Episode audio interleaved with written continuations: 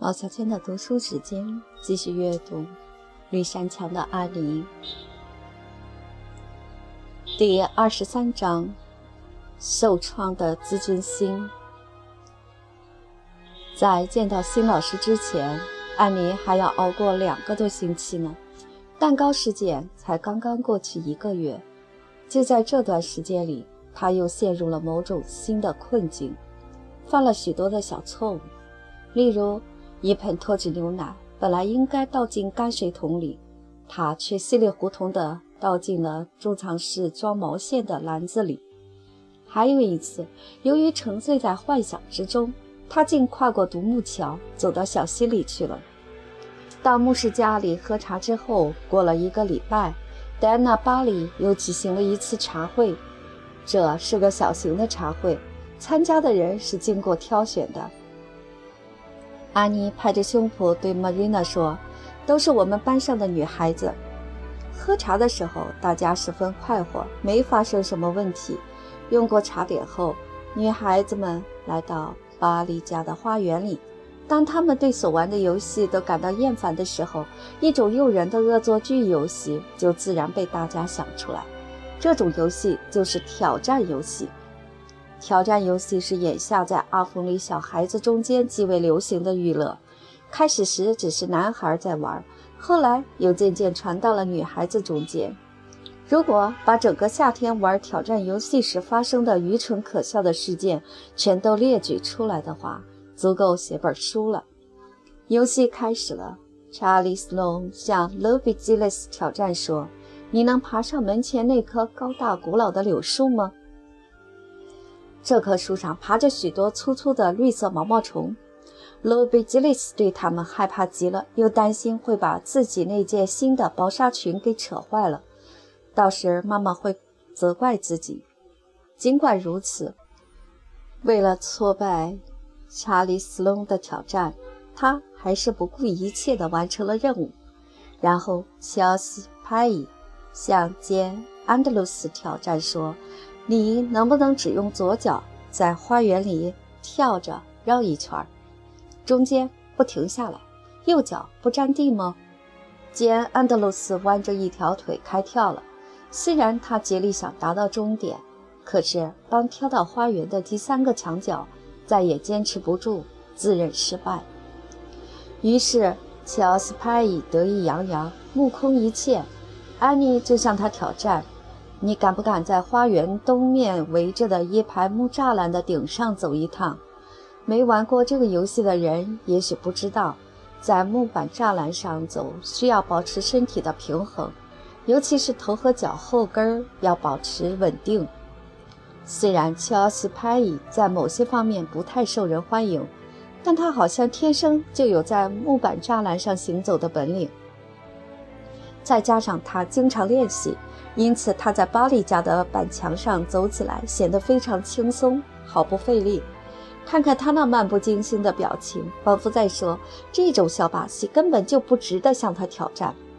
大家虽然不太情愿，但还是对他的英勇行为勉强表示赞扬，因为大部分的女孩子在走栅栏的尝试中都惨败下阵，他们的看法是公平的。乔斯神气十足地从栅栏上跳了下来，向安妮轻蔑地瞥了一眼。安妮猛地把胸前的红辫子甩到脑后，这有什么了不起？这个木板栅栏又矮又小，她说，听说玛丽斯威尔有个小女孩还能在屋脊上走过呢。我不相信，查尔斯立刻反驳道，人真的可以在屋脊上走？我不信，无论如何你是肯定做不到的。我怎么做不到？安妮急了。那你敢不敢试试呢？查尔斯挑衅地说，要不你就从那儿爬上去，在巴里先生家厨房的屋脊上走一趟。安妮听完脸变得煞白，但话已出口，已经别无选择了。他向房子走去，厨房房顶边上斜靠着一架扶梯，女孩子们齐声喊了一句啊，既兴奋又担心。安妮，你不能那么干，戴安娜拼命地喊，你会掉下来摔死的。别理睬乔斯派伊，他让你干这么危险的事儿，真不公平。我一定要走过去，我的荣誉受到了威胁。”安妮严肃地说：“我只能接受挑战，要么走过那条屋脊，要么摔死。如果我死了，戴安娜，你就把我的珠子戒指当做纪念吧。”大家屏住呼吸，紧张地注视着安妮，大气也不敢出。安妮爬上了扶梯，站到了屋脊上，在那里挺直身子，保持平衡，然后开始顺着窄小的屋脊往前走。她无助地意识到自己就站在地球的最高处，但仅凭想象，她无法走过这个屋脊。尽管如此，在大祸临头之前，她还是勉强走了几步，然后她摇晃起来，失去了平衡，一脚踩空，从被太阳晒得发烫的屋顶上滚落下来，穿过盘根错节的蛇葡萄藤跌落下去。还没等那一群惊慌失色的女孩子反应过来，伴随着一声恐惧的尖叫声，事情刹那间发生了。安妮如果从爬上去的这一侧屋顶摔下来，戴安娜当场就可以成为那枚珠子戒指的继承人了。还算幸运，她跌落在相反的一侧，这侧的屋顶一直延伸到门廊上面，房檐离地面非常近，从那里摔下来也不是很严重的事。尽管如此，戴安娜他们还是像疯了一样，慌里慌张地绕过房子跑了过去，只有卢比吉勒斯除外，他吓得根本挪不动脚了，随即在原地大叫起来。他们发现安妮面色苍白，一动不动地躺在那株被压得乱七八糟的蛇葡萄藤中间。“安妮，你摔死了吗？”戴安娜尖叫着跪在朋友的身边。“啊，安妮，亲爱的安妮，求求你开口说句话吧，告诉我你是不是摔死了。”接下去的情景使所有的女孩子，特别是Charles Pye松了一口气。Charles虽然缺乏想象力，却也心惊胆战地意识到，将来人们都会记得他是造成安妮莎莉过早惨死的罪魁祸首。话音刚落，安妮便摇摇晃晃地坐起来，含糊不清地说：“没有，戴安娜，我没有摔死，不过我想我摔得云里雾里了。”“哪儿摔疼了？”查理斯隆哭泣着问道。“哎，摔疼了吗？”安妮没等安妮回答，巴黎太太就赶来了。安妮一看到她就挣扎着站了起来，可是马上又疼得轻轻尖叫了一声，跌坐到地上。“怎么了？你什么地方受伤了吗？”巴黎太太问道。“我的脚脖子。”安妮喘着气儿说道。“哦，戴安娜，请把你爸爸找来，请他把我送回家。我知道我无法走着回去了，我可以肯定我一只脚是跳不了那么远的，因为简要围着花园跳一圈都失败了呢。”这时 Marina 正在果园里摘一盆夏季成熟的苹果，忽然他看见巴黎先生穿过独木桥，爬上斜坡走了过来。他身边走着的是巴黎太太，身后还跟了整一长排小姑娘。他的怀里抱着安妮，他的脑袋有气无力地靠在他的肩膀上。就在那一刻，玛瑞娜觉得上帝给了他一个启示，在突然直刺心头的恐惧不安中，他已经深深地感到安妮的存在对于自己来说是多么的重要。而在这之前，他还只会承认自己喜欢安妮，不，可以说是非常喜欢。可是现在，他极度紧张地跑下山坡时，才猛然领悟，安妮在他的心中变得比世界上的一切都宝贵。“巴利先生，安妮怎么了？”他上气不接下气地问。多年以来，自制力很强又非常理性的 Marina 从没像今天这样脸色大变，浑身颤抖过。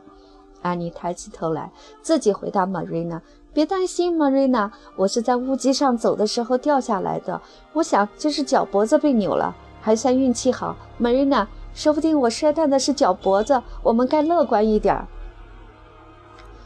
我就知道你去喝茶聚会，总会惹出什么乱子来的。” Marina 一颗悬着的心放了下来，但说话的语气禁不住又变得尖刻严厉起来。“请把他抱进来吧，从这边走，巴黎先生，把他放在沙发上吧。天哪，这孩子昏过去了。”的确，脚踝的伤让安妮疼痛难忍，她的又一个愿望得到了满足，她真正的昏迷过去了。大伙儿赶紧把正在田里收割的 Matthew 叫了回来，他立刻去请医生。不久，医生就来了，发现安妮的伤势远比他们预料的严重得多。安妮的脚踝骨骨折了。那天晚上 ，Marina 上楼来到了东山墙的屋子，脸色苍白的安妮躺在床上，忧伤地问道 ：“Marina， 你觉得我可怜吗？你这是自作自受。” Marina 说着，迅速拉下百叶窗，点亮了一盏油灯。就因为这一点，你就应该可怜我。安妮说：“一想到这一切都是因为我自作自受，我就受不了。如果我能说这是别人犯的错就好了。不过 ，Marina， 假如有人向你挑战，问你敢不敢在屋脊上走过时，你该怎么办？自己做自己的事，对他们的挑战不理不睬，这可真是傻得要命。”安妮叹了口气：“你有这么坚强的意志 ，Marina， 我可没有。如果我不接受挑战的话，我会被Charles Pye嘲笑一辈子的，这让我无法忍受。而且我也受到了这么严重的惩罚，请你不要再对我大发雷霆了 ，Marina。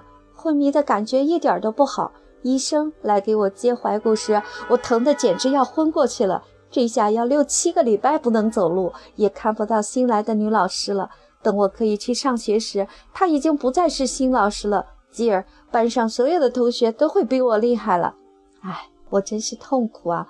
不过，只要你不生气了 ，Marina， 我一定会勇敢地面对这一切的。”好了，好了，我不生气了 ，Marina 说道。“你真是个不幸的孩子，这点谁也不能否认。不过，就像你说的，你还是很痛苦呀。哎，赶紧吃晚饭吧。”“我有很丰富的想象力，是不是很幸运呢？”安妮说，“这段日子就靠她帮我度过了，否则怎么高兴得起来呢？想想看，那些缺乏想象力的人若是骨折了，该怎么办呢 ，Marina？” 在此后漫长乏味的7个礼拜中，安妮真的很庆幸自己有那么好的想象力。不过，她并不是仅仅依靠想象力来战胜伤病的，有很多人来探望她，每天都有1个或者几个女孩子顺道来看她，还带来了鲜花和书籍，给她讲述奥冯里少年王国里发生的所有故事。“Marina， 大家都非常善良和友爱。”安妮高兴地说道。在她刚能一瘸一拐地下地走路时，她幸福地叹了口气。“整天躺着实在不舒服，但也有光明的一面。Marina， 通过这件事，你会发现你有多少朋友啊！嗨，就连贝尔校长都来看我了，他人真的很好。当然，他不是我心灵的知音，但是我已经很喜欢他了。而且，我为以前批评过他的祈祷而后悔。现在，我相信他是真心诚意的祷告的，只是他就是这个习惯。”给人一种不诚心的感觉罢了。如果他稍微努点力，就可以克服毛病了。我对他做了一个容易理解的善意的暗示，就是我自己是如何绞尽脑汁，把我短短的私人祷告说得生动有趣。